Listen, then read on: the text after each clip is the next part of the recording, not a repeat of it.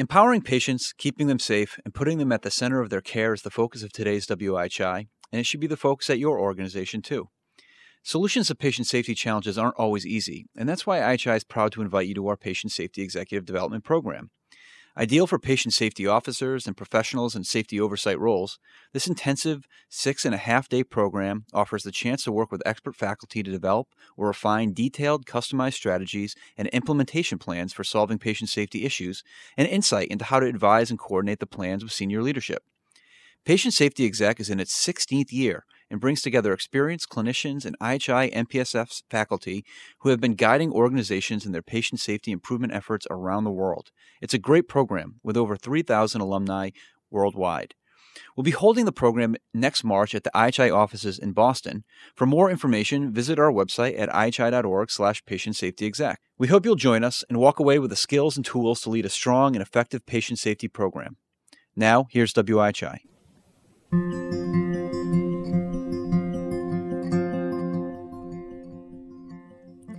At one level, it's understandable why some people believe that the U.S. healthcare system is fundamentally flawed. Critics say the moneyed interests of multiple stakeholders have an unrelenting grip on how healthcare is organized, and efforts to put patients at the center of the enterprise in combination with caring providers, well, those don't really stand a chance. Maybe, maybe not, especially when growing numbers of patients, many with chronic conditions, are energized these days and determined to get the care, the tools, and the respect they feel they deserve. There's no simple solution to all that ails healthcare, but if one of our guests today had to choose whose lead to follow, he'd choose patients again and again the seeds of a patient revolution for careful and kind care. That's our topic on this edition of WIHI. And I want to welcome you to WIHI. As many of you know, we're an online audio talk show from the Institute for Healthcare Improvement, and we come to you live bi-weekly. And after the show, you can find us on IHI.org and also on iTunes. I'm your host and producer, Madge Kaplan, and I'm also IHI's Director of Communications.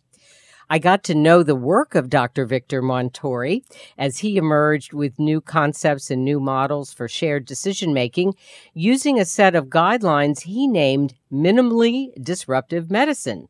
A lot has been happening in this space over the past decade or so that brings us to a new juncture and call to action. And Victor is here with two of his colleagues to explain all the moving parts and the thinking that unites them. So we're going to get right to introductions. But first, here's IHI's Rebecca Goldberg, and he's going to remind all the WIHI listeners today about how to make the most of your time with us. Rebecca. Thanks, Madge. I have just a few items to point out to help you all make the most of today's program. So, on the right of your screen, you'll see our chat window. If you've tuned into WIHI before, you know that the great conversation takes place in the chat. It's also where you can ask our panelists your questions, so make sure that your questions and comments are directed to all participants when Madge opens up the floor to questions. This allows our panelists and your colleagues on the WebEx to all see the questions and comments being shared. Now, there are a few ways that people have connected to WIHI today. If you are logged into the computer and listening to WIHI by streaming audio coming through your speakers or headphones, you'll see a box in the top right hand corner labeled Audio Broadcast. If you're on a less reliable internet connection today, we recommend you call in through your phone. If you experience any audio issues, please send a quick message to the host in the chat. A simple solution to any audio hiccups may, may be to pause the WebEx audio player and then press play. If that problem persists, please let the folks at IHI Customer Service know. We have their number on the screen right now. Also, if you're hoping to get your hands on today's slides, I've provided a direct download link in the chat. Tomorrow, they'll be posted at our archive over ihi.org slash wihi, along with today's chat and other helpful articles and resources mentioned by our guests. You can also email info at ihi.org and they'll send them your way. And finally, we're always looking to improve the listener experience here on WIHI. Please take the time after the program to fill out a quick survey and let us know how we've done. So back to you, Madge. All right. Thank you, Rebecca. We're going to turn to the chat and your comments and questions at about the halfway point of the show. And we do welcome tweeting during and after the program. And please uh, include at the IHI and the hashtag WIHI in your tweet so others can get linked up to this conversation. All right, two introductions. They're all the, on the phone, and I guess everybody's in Minnesota. I don't know if you've had your first big snowstorm yet. There's a few flakes predicted for the Boston area on Saturday morning. Joining us first is Maggie Breslin. Uh, she is the director of the Patient Revolution, an action and advocacy movement for careful and kind patient care. We're going to hear a lot more about that today. Maggie has spent over a decade as a designer and researcher in the healthcare space, including seven years at the Mayo Clinic Center for Innovation. Welcome, Maggie. Thank you very much. It's, I'm excited to be here. Terrific. Kerri Sparling has been living with type 1 diabetes since 1986, diagnosed at the age of seven. She manages her diabetes and lives her life by the mantra Diabetes doesn't define me, but it helps explain me. Kerri is an internationally recognized diabetes advocate and the creator and author of a very popular Six Until Me. That's a widely read diabetes patient blog. So, welcome, Kerri. Thank you for having me. And Victor Montori is a professor of medicine at Mayo Clinic, an endocrinologist, and a health services researcher. He is a recognized expert in evidence based medicine and shared decision making, and developer of the concept of minimally disruptive medicine, as I mentioned before. He chairs the board of the Patient Revolution and is the author of a new book. Why We Revolt, a patient revolution for careful and kind care. I love all the notions in that title of that book. Thank you, Victor. Uh, it's great to have all of you with us. Thank you, Madge. It's great to be back. All right. So uh, let's get underway. I'll start with you, Victor. Um, this is oversimplification, but you've gone from talking about clinicians learning how to better appreciate and be curious about and inquire about the burden of being a patient with a chronic health condition to more get the full picture of someone's life.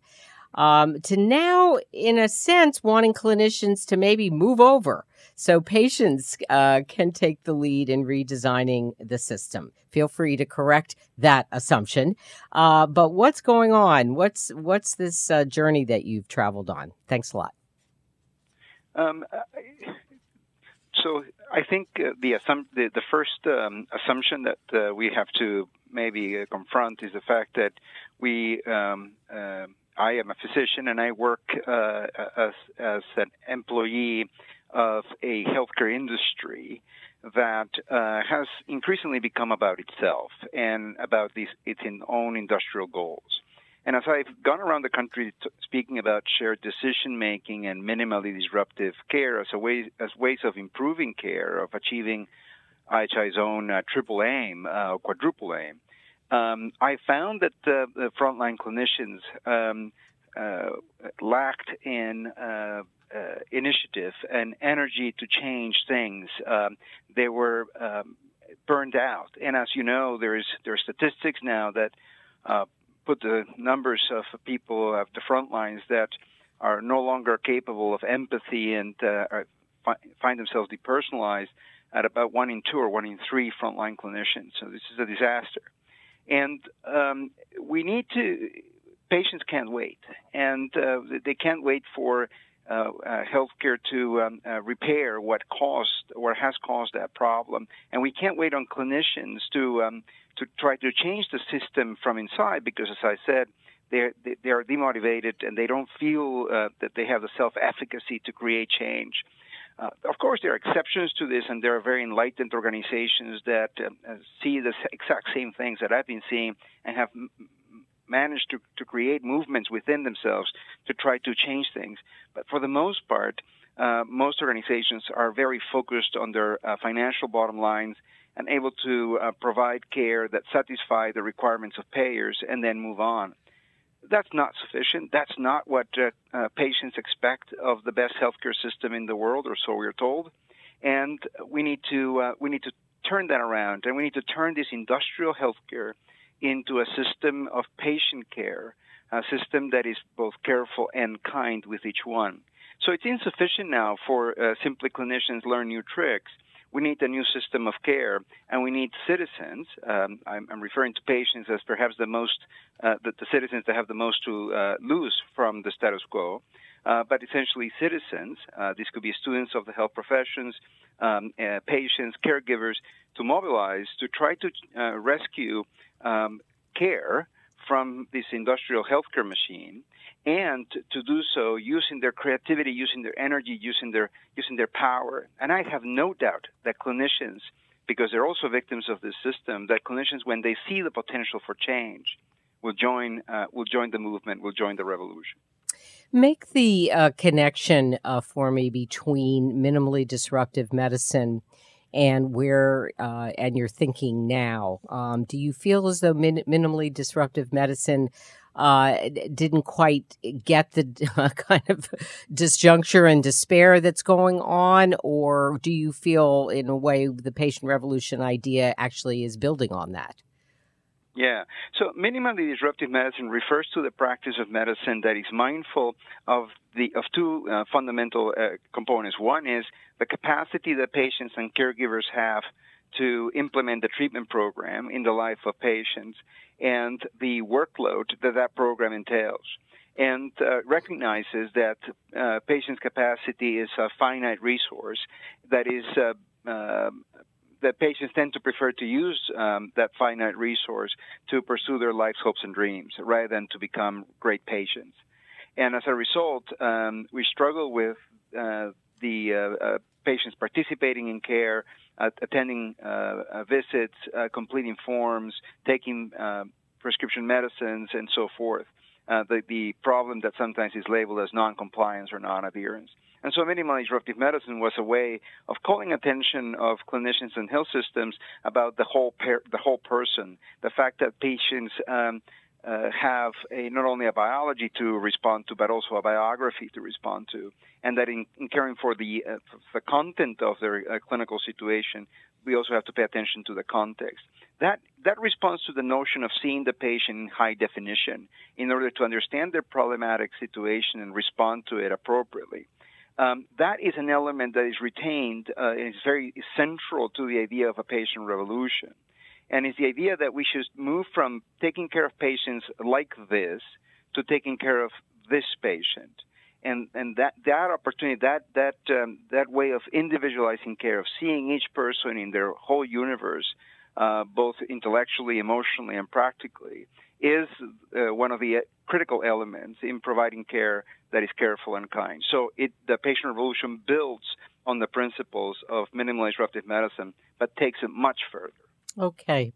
All right. Thank you very much for laying that out. We'll come back to a lot of those ideas in Kerri and Maggie's comments and also uh, during discussion.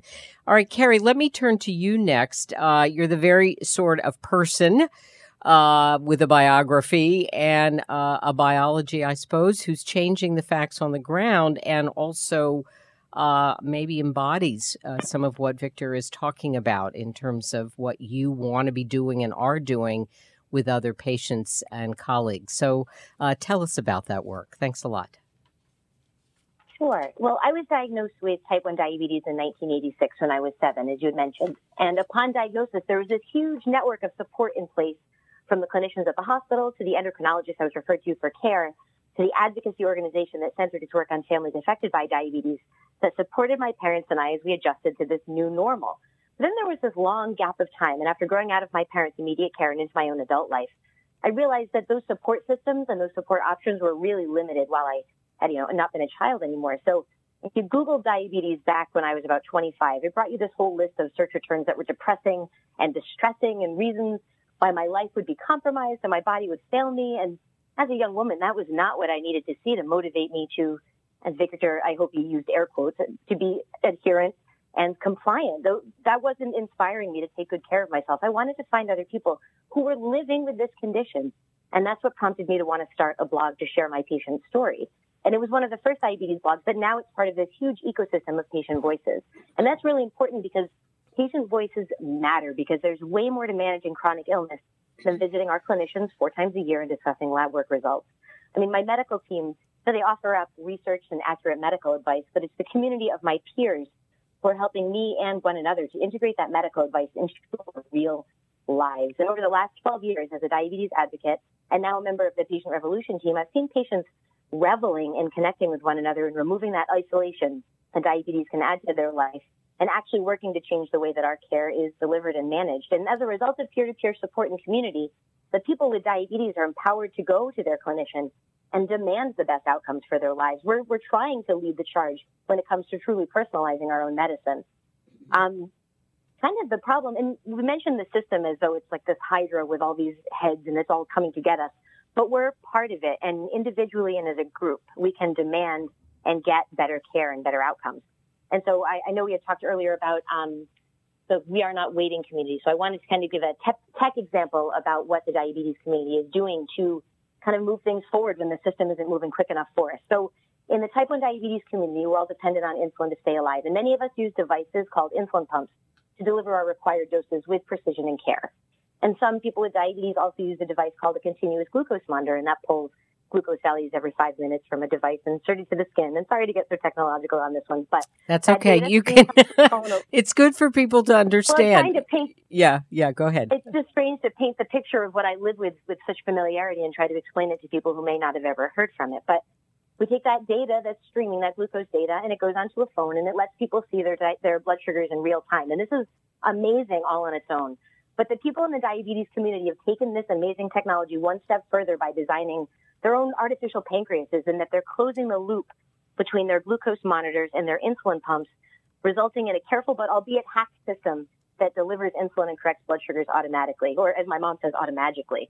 so this is exactly the kind of innovation that the patient communities are developing. The hashtag for that sort of stuff in the diabetes community is we are not waiting because we as a community don't have five more years to wait for that long promised cure we see that change that can happen now and, and we try to make it happen. Mm-hmm.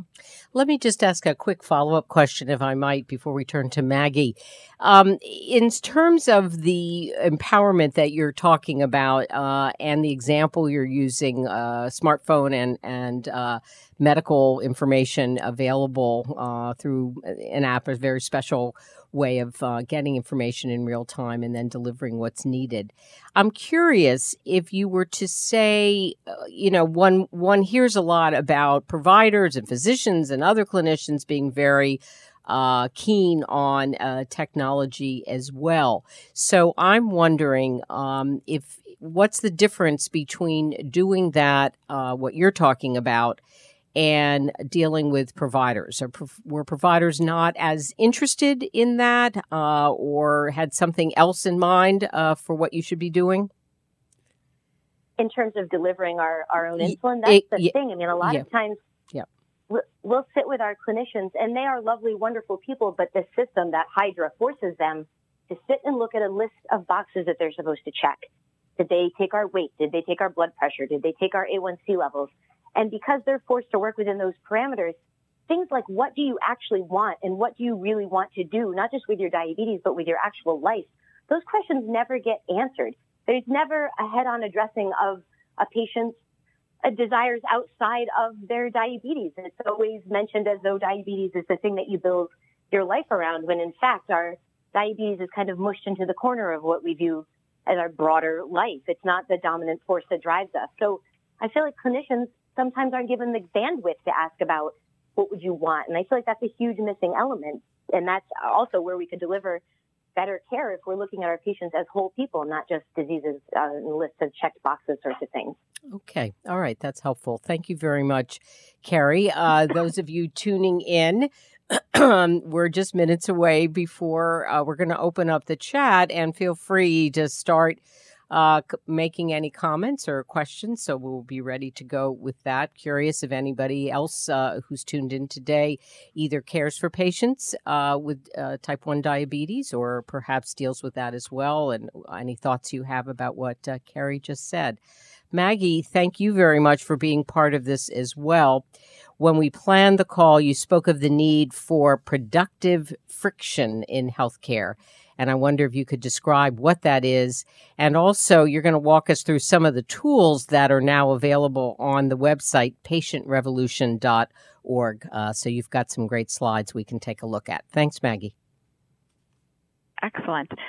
So, as Victor and, and Kerri both really um, highlighted, the kind of core idea behind the patient revolution is that careful and kind care is a product of focus on the individual, on the patient, both their biology and their biography, understanding um, their history and their context and what's important to them.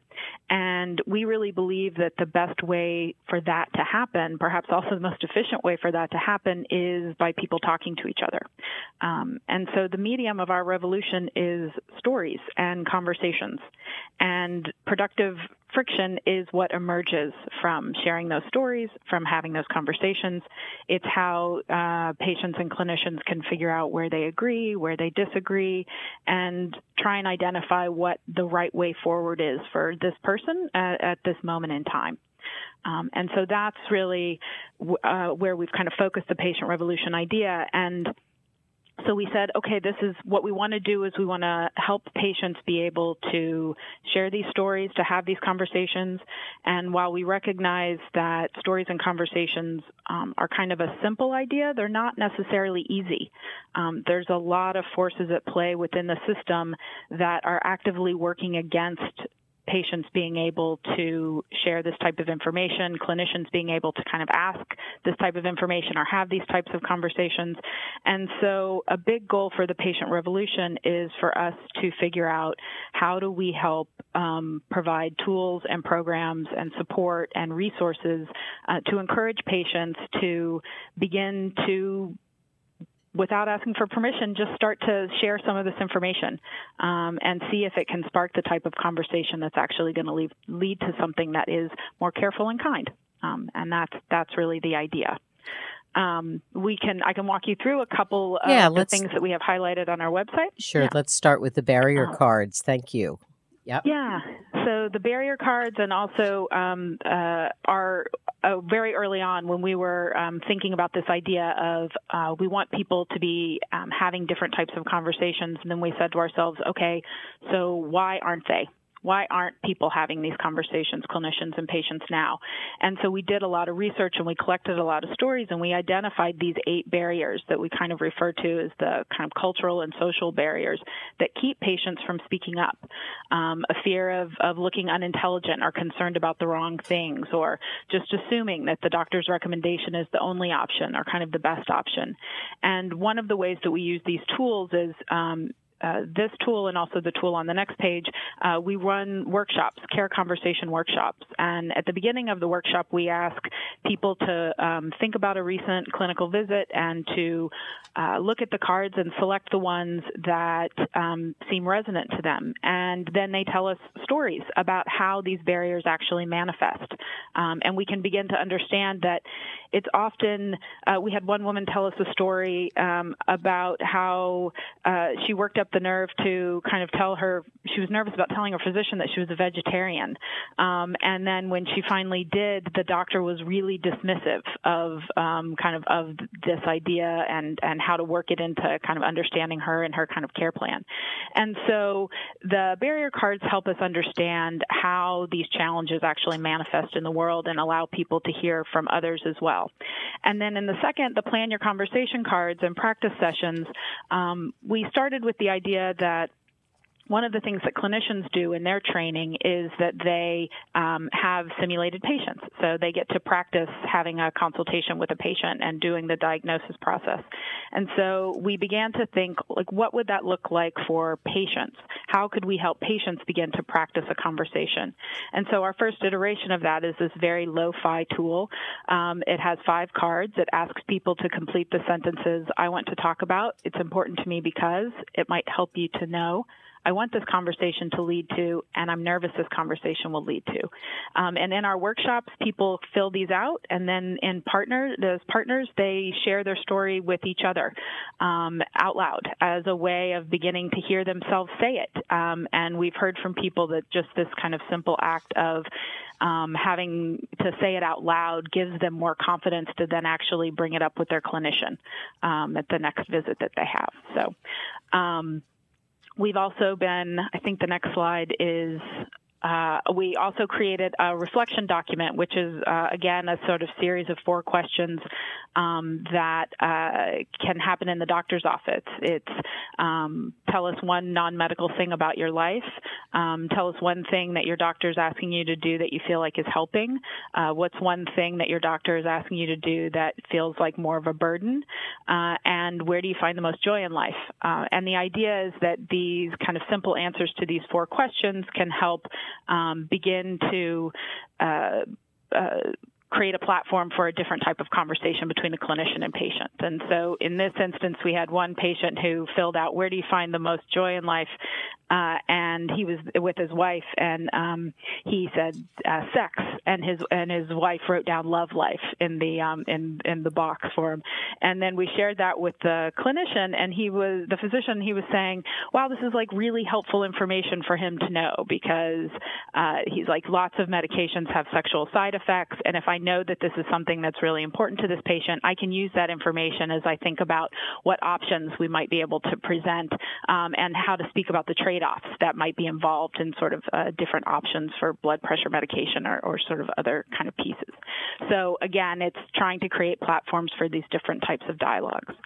And then the the last couple of slides, really the um, the other thing that we've tried to do is to begin to create spaces where people can come together and potentially start to think through an issue um, and um, uh, develop their own opinion or kind of thoughts about it before they have to make a decision about it. So this connects up a little bit with the work uh, that we've done around shared decision making over the last um, uh, 10 years or so. Uh, and so we created these events um, for women between 35 and 45 to come together and get some information information and to start think think through for themselves um, about whether or not they want to have uh, a mammogram screening beginning in their 40s.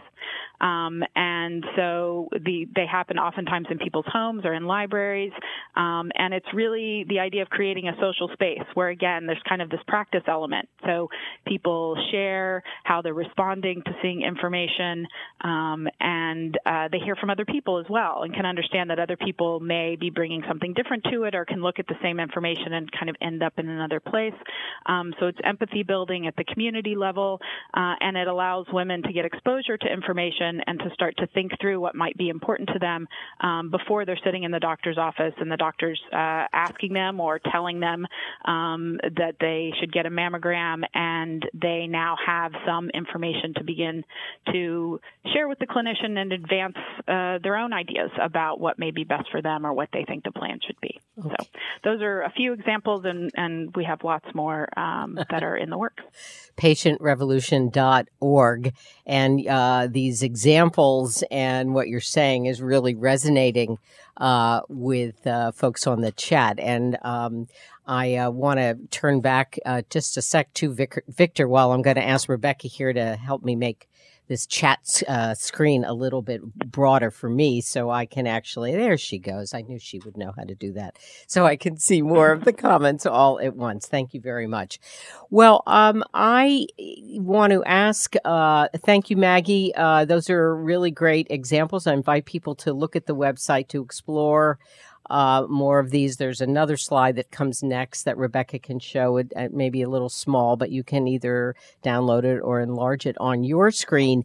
And it's interesting. Uh, this, of course, starts to look at, you know, some of the shared decision making ideas about what are the benefits, what are the risks, what are you really uh, going uh, to need to understand uh, when you make a decision uh, about to do or not to do something related to treatment.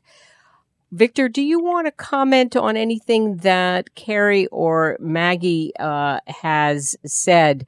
Um, I'll give you a one little heads up. Of course, um, it's up to you whether you want to name names, but somebody is wondering if you can provide any examples of organizations that are finding their way to uh, careful and kind care. Um, yeah, so no, my comment would be just that the um, these are early days in the development of uh, tools and uh, and uh, content really for uh, for folks to um, to uh, create the kinds of conversations that I think can bring about change. What's unusual about what we're at is that we think that uh, we can transform industrial healthcare into patient care through conversations.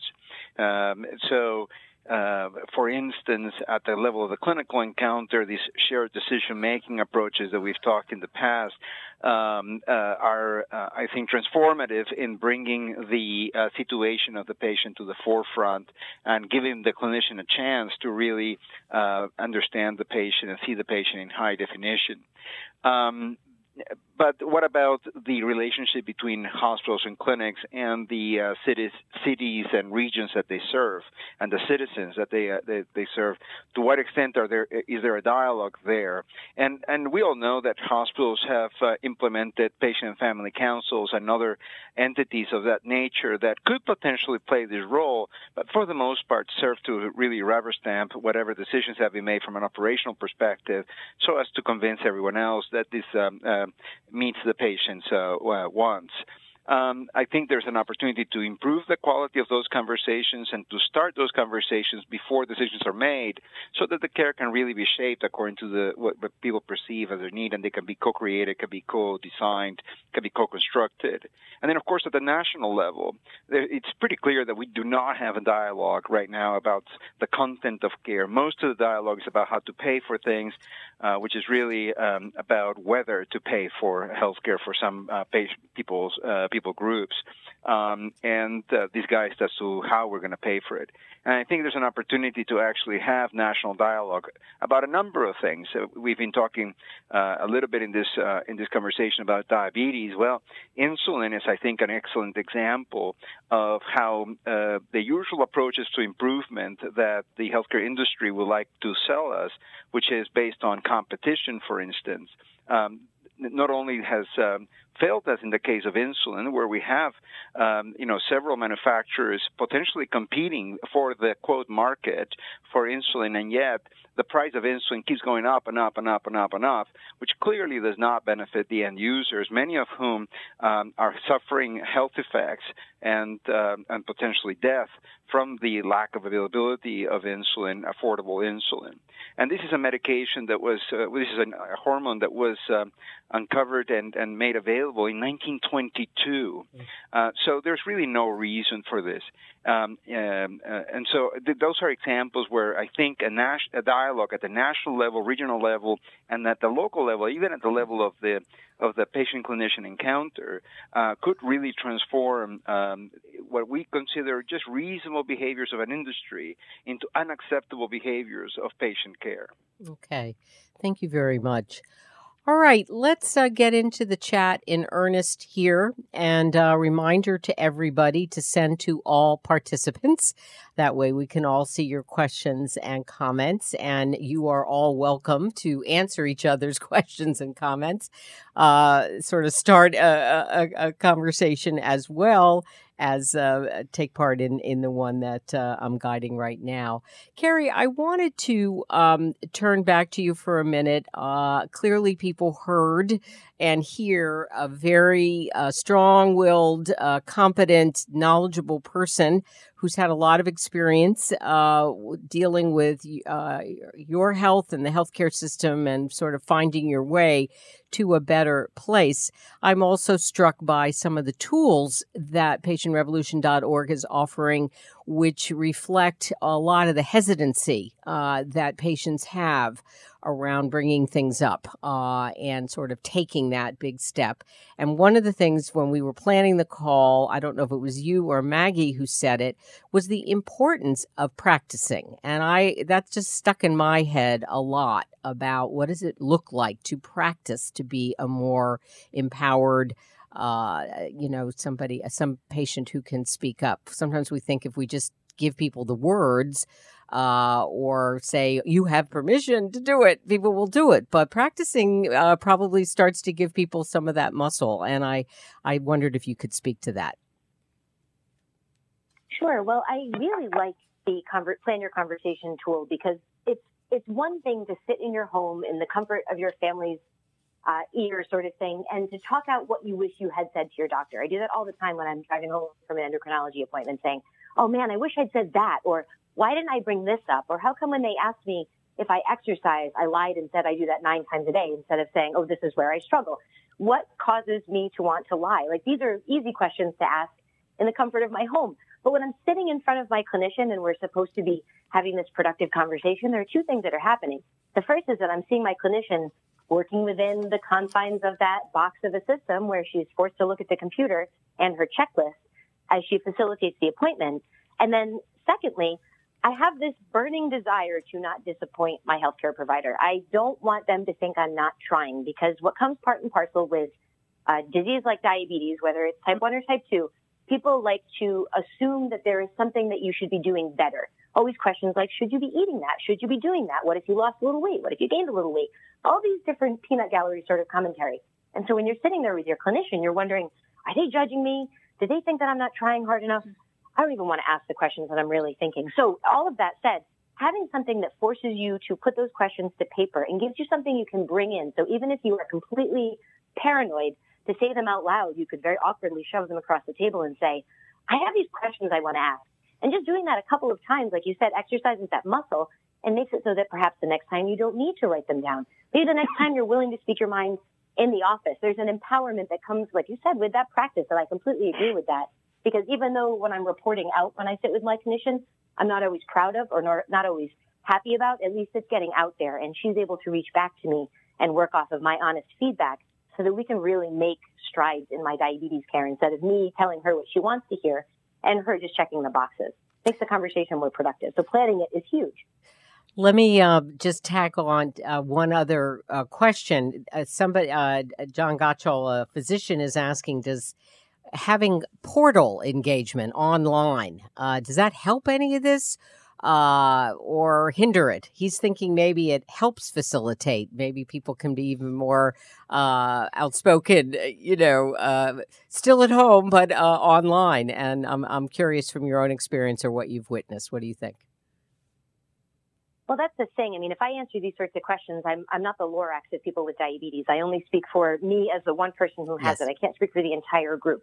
But I know that there is hesitance to want to ask the scary questions. So imagine you're getting a portal. You're not just getting the portal access from your endocrinologist. You're getting it from every single doctor that you have. And if you're living with a chronic illness, that could be a full slate of clinicians that you're seeing. So That probably means you have about 15 passwords for 15 different portals. That alone might keep people from signing in. And also, if you have a concerning question, you might be more willing to ask Dr. Google than to go to your clinician first for a, a multitude of reasons. So I, I think the portals are great, but to be honest, I mean, I've had diabetes for 31 years. I think that I've gone back and forth via these approved portals with my endocrinologist only when I was pregnant. That was the only time that I, I cared enough to access their system. Okay. Thank you very much. Uh, Go ahead, Victor. Match?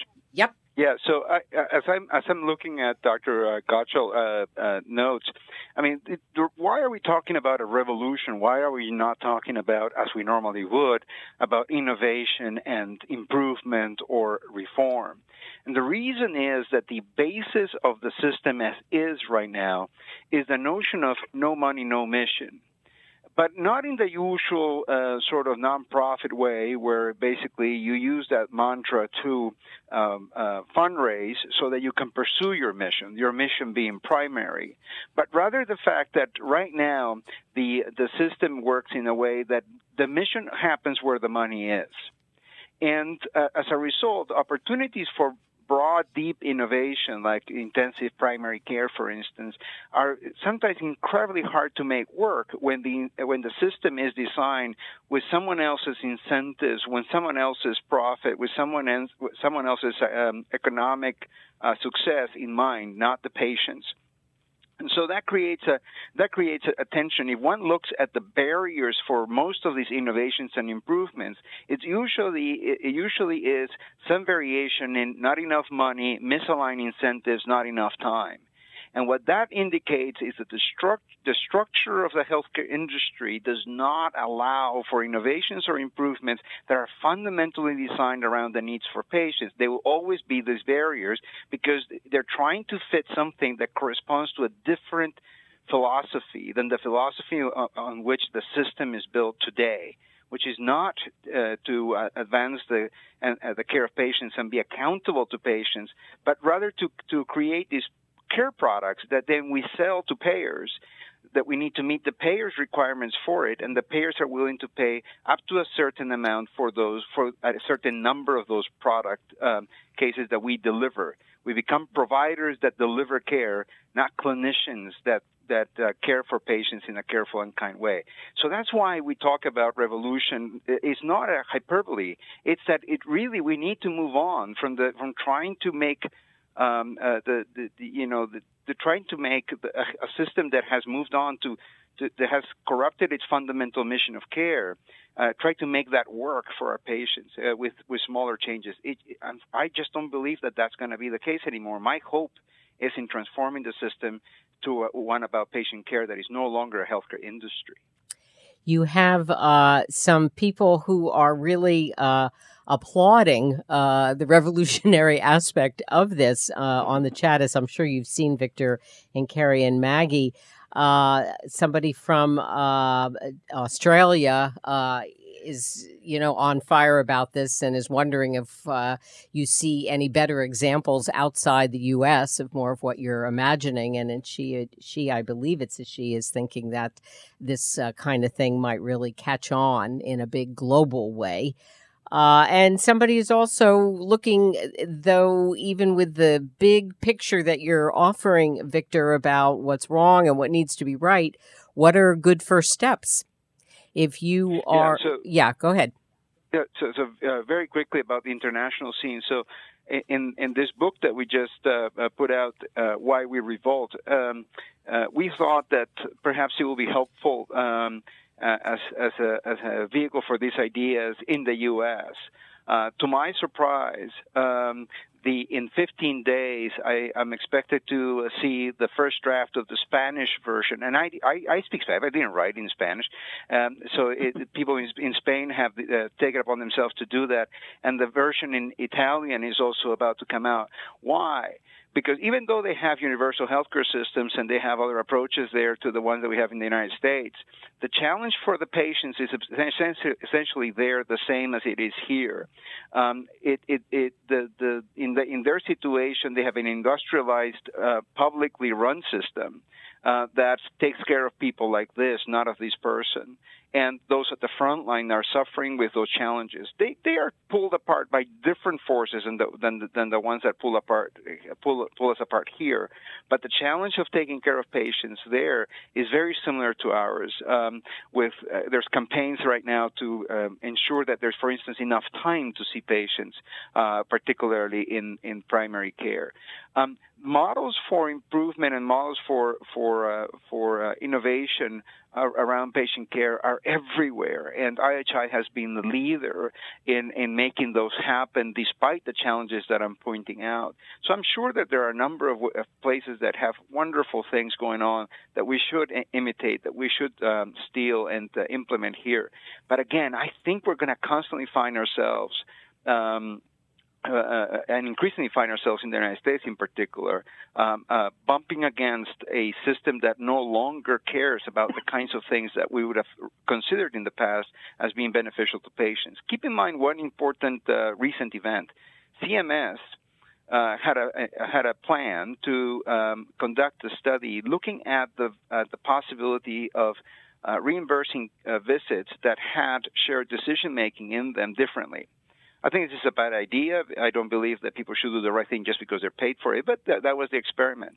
They shut the experiment down because there were not enough healthcare organizations coming forward to try to uh, to try to tr- uh, to participate in the experiment of shared decision making. So, so we no longer have time, energy, attention to try out a patient-centered model of care and get paid for it. That's how bad it's gone, and uh, we need to we need to come back from that uh, again, patients cannot wait until until things get better. We need to make sure that they get better. Okay. Well, I want to uh, draw uh, all very, very important points, and uh, well, I invite uh, everyone tuning in uh, to, uh, you know, say to what extent this resonates for how you're feeling. I think one of the things that strikes me about the folks who are on the program today is that by and large, they agree with you and are e- either patients or providers who are feeling the squeeze in every which way that you've uh, discussed it. And at the same time, very excited about these tools uh, because it at least sort of gets a camel's nose under the tent uh, and starts to change uh, dynamics. And with that, I guess I wanted to ask Maggie if you'd speak to uh, numbers of people on the chat. I don't know if you've been able to scroll up and down, are wondering about these barrier cards uh, for various uh, conditions. Looking at home care, uh, ED, uh, other ways. And somebody is wondering why aren't uh, thinking that maybe uh, these kinds of materials could be very visible in some practitioners' offices. And I'm wondering if that's uh, already happening. Thanks, Maggie. Uh, yes, absolutely. I mean, it's so exciting to uh, be reading or seeing Flash before me. I think I need Rebecca here as well to open up my chat window, probably. Um, but oh, uh, oh, no. it's it's really it's really um, thrilling to see this kind of response. Um, as Victor kind of mentioned in, in, the beginning, you know, we're in the uh, very kind of early days of, of patient revolution, um, and we recognize that you know our goal here is to try and be the um, worker bees of the and sort of to make the tools and programs and um, uh, uh, um, resources available and the skill building that can help um, patients and communities and caregivers and clinicians really be able to figure out how they make um, this vision for careful and kind care a reality in their own spaces because we know it's not going to look the same for each person, um, for each practice, or each community, or each country. Um, and so we have really tried to design the tools in many ways to be flexible and adaptable to different situations. And we try not to be prescriptive about exactly how they should be used. So I would say that if you think that the barrier cards are awesome and exciting and interesting and you think that they should be in a clinician's office, um, I encourage you, reach out to me. There's a downloadable version online and take them into your clinician and talk to them about why you think that it's important for and what value you think these could have.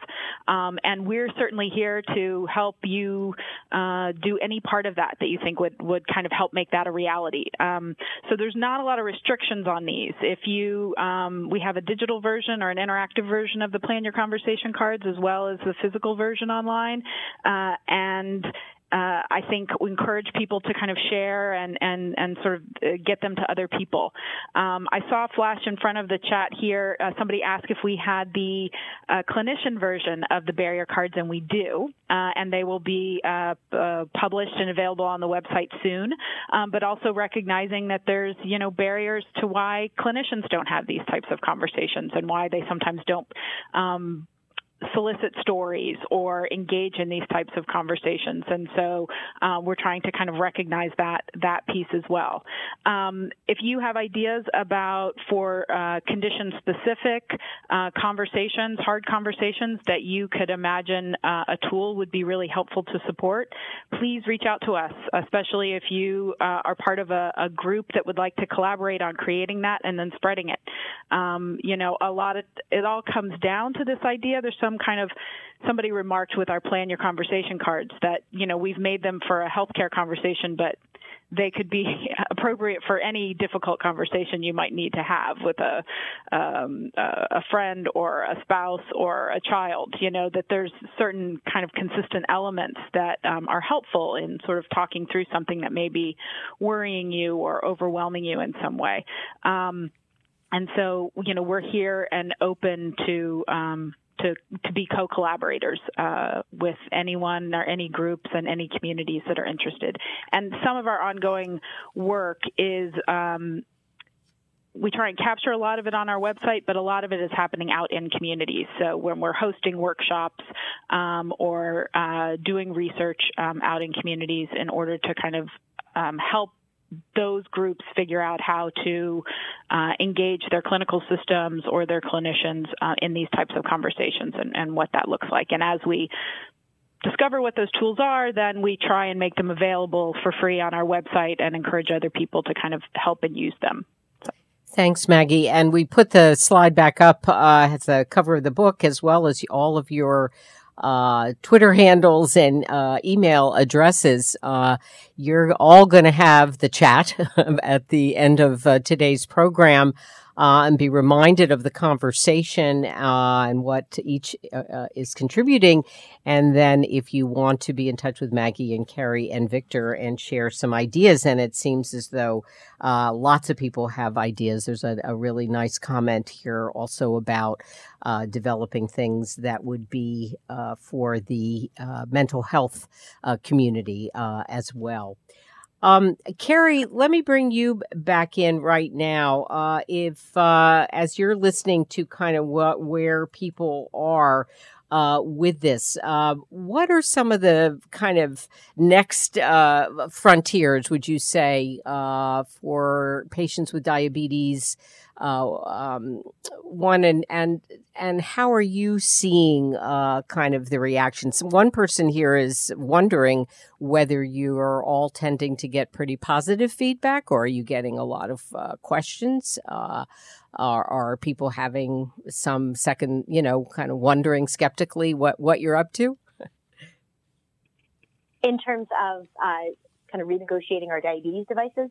Yeah, and just uh, in general, in some way, I, I imagine uh, that there could be, you know, I don't know, change makes people nervous, and uh, doesn't it? And I uh, think that's very fair. But in general, I think diabetes makes people more nervous. So yes. if you're living with diabetes, you're willing to embrace a lot of change in order to get the outcomes that you're searching for. Right. So I mean, in, in terms of what the patient communities are doing, uh, there's a lot of talk about frustrations with the healthcare system, and there's a lot of talk about the conversations that aren't happening and the conversations that need to happen. And I think it's really important to highlight the fact that clinicians and patients, I mean, we're putting them in these, these word silos, but they fall under a broader category of, of humans. And we have this chance to rehumanize healthcare, to encourage people to make eye contact when they're in the office together. And I know that sounds like such a small minimal thing, but it can make a world of difference. Asking how someone feels about their lab result instead of just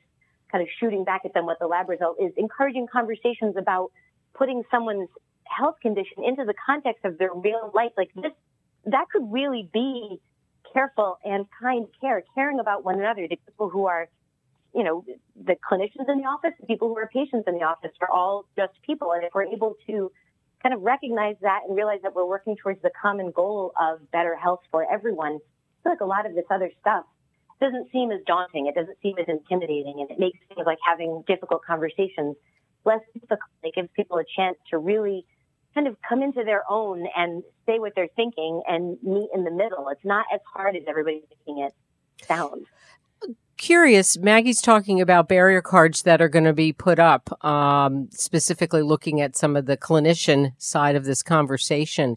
Um, I'm not sure what role you've played in, in, in kind of creating them and how all that uh, information uh, was gathered up.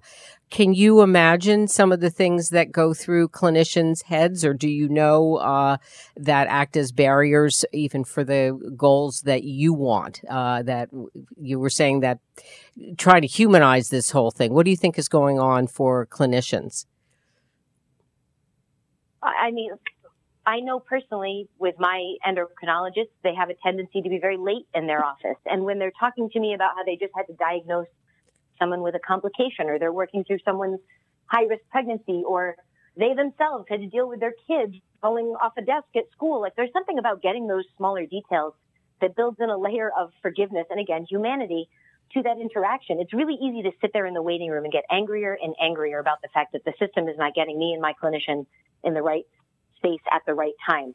But knowing what everybody is juggling makes it a lot easier. And again, I, if I was a clinician, I'm not sure if I would want my patient population to have a lot of access to the personal details in my life. But even without clinician cards in place, if my clinician gave me the plan your conversation cards, it's almost like they are encouraging me to tell them what diabetes looks like in the context of my real life. Having them tell me that those cards exist, even if they don't have the deck of their own personally to share, opens up a whole new layer of conversation that could be really useful in managing a patient's care.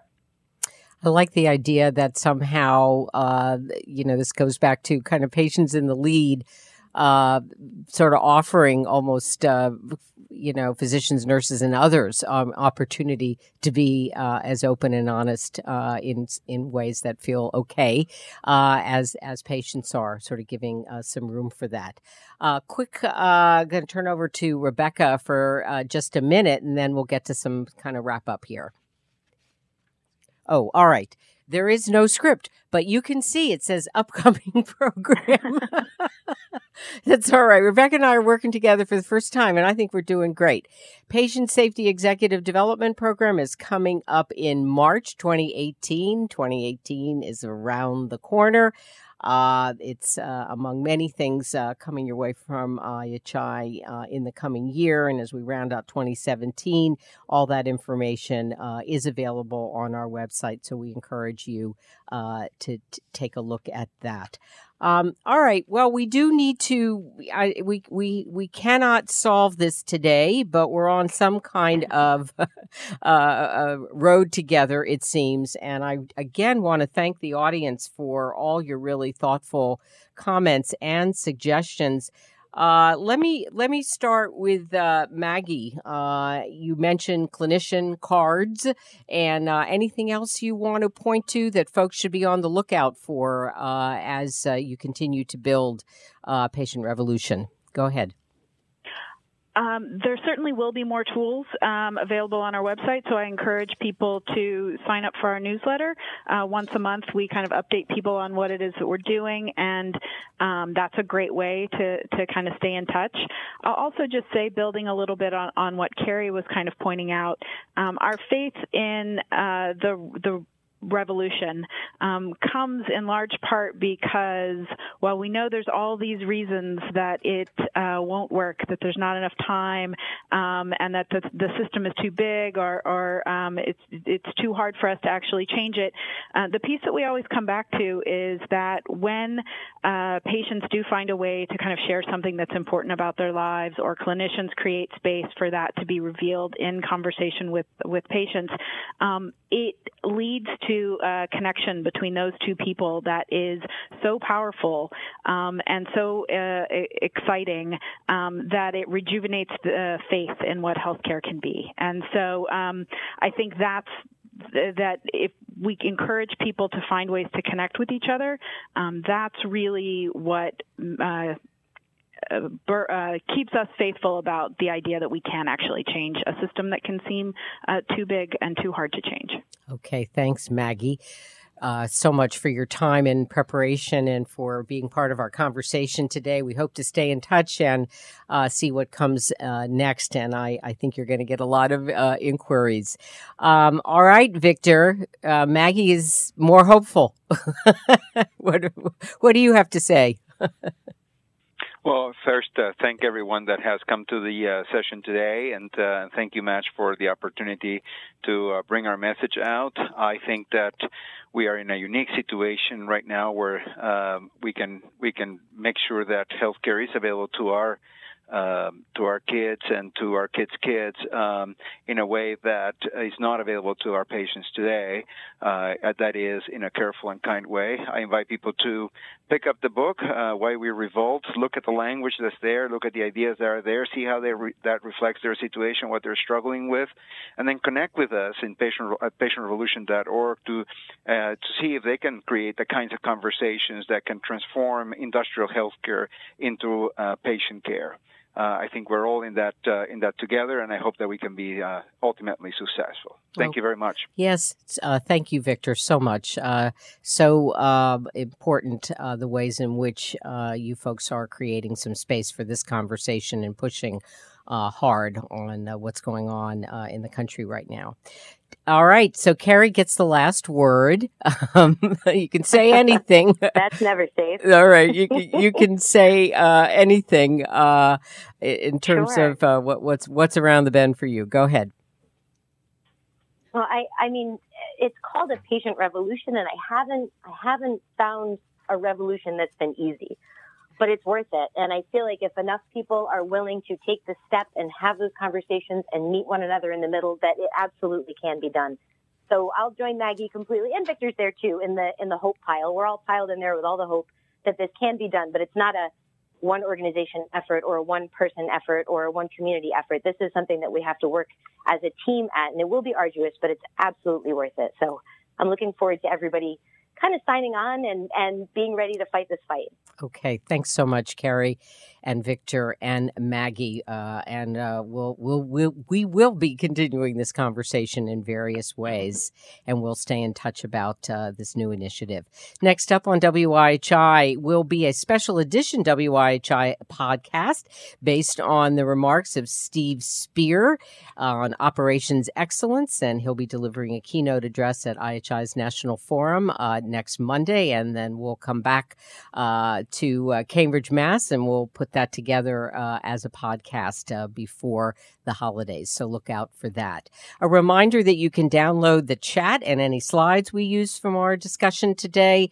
Uh, we'd very much appreciate your filling out a brief survey uh, that pops up. Uh, we want to know what worked for you today and what we can do to make it better. And again, the archive pages for this program will be going live uh, tomorrow, and you can find the podcast on iTunes. And uh, think about subscribing under the Institute for Healthcare Improvement to that because then uh, every one of these shows will come your way. And if you're interested in the subject, you can listen and you can write a review if you feel like it. Any questions whatsoever, email info at ihi.org. And there's a great group who make WIHI possible. They include John Guthier, Matt Morse, Vicki Minden, Haley Ladd, Joanna Carmona, Jameson Case, Val Weber, and Kiki Yee. And a big thank you to Rebecca Goldberg for being our WebEx administrator today. Big smile on her face. It's my privilege to host a program that's about this kind of spirited learning and improving health and patient care most of all. So for the Institute for Healthcare Improvement, thanks for being such a great panel, a great audience. I'm Madge Kaplan. Good day, everyone.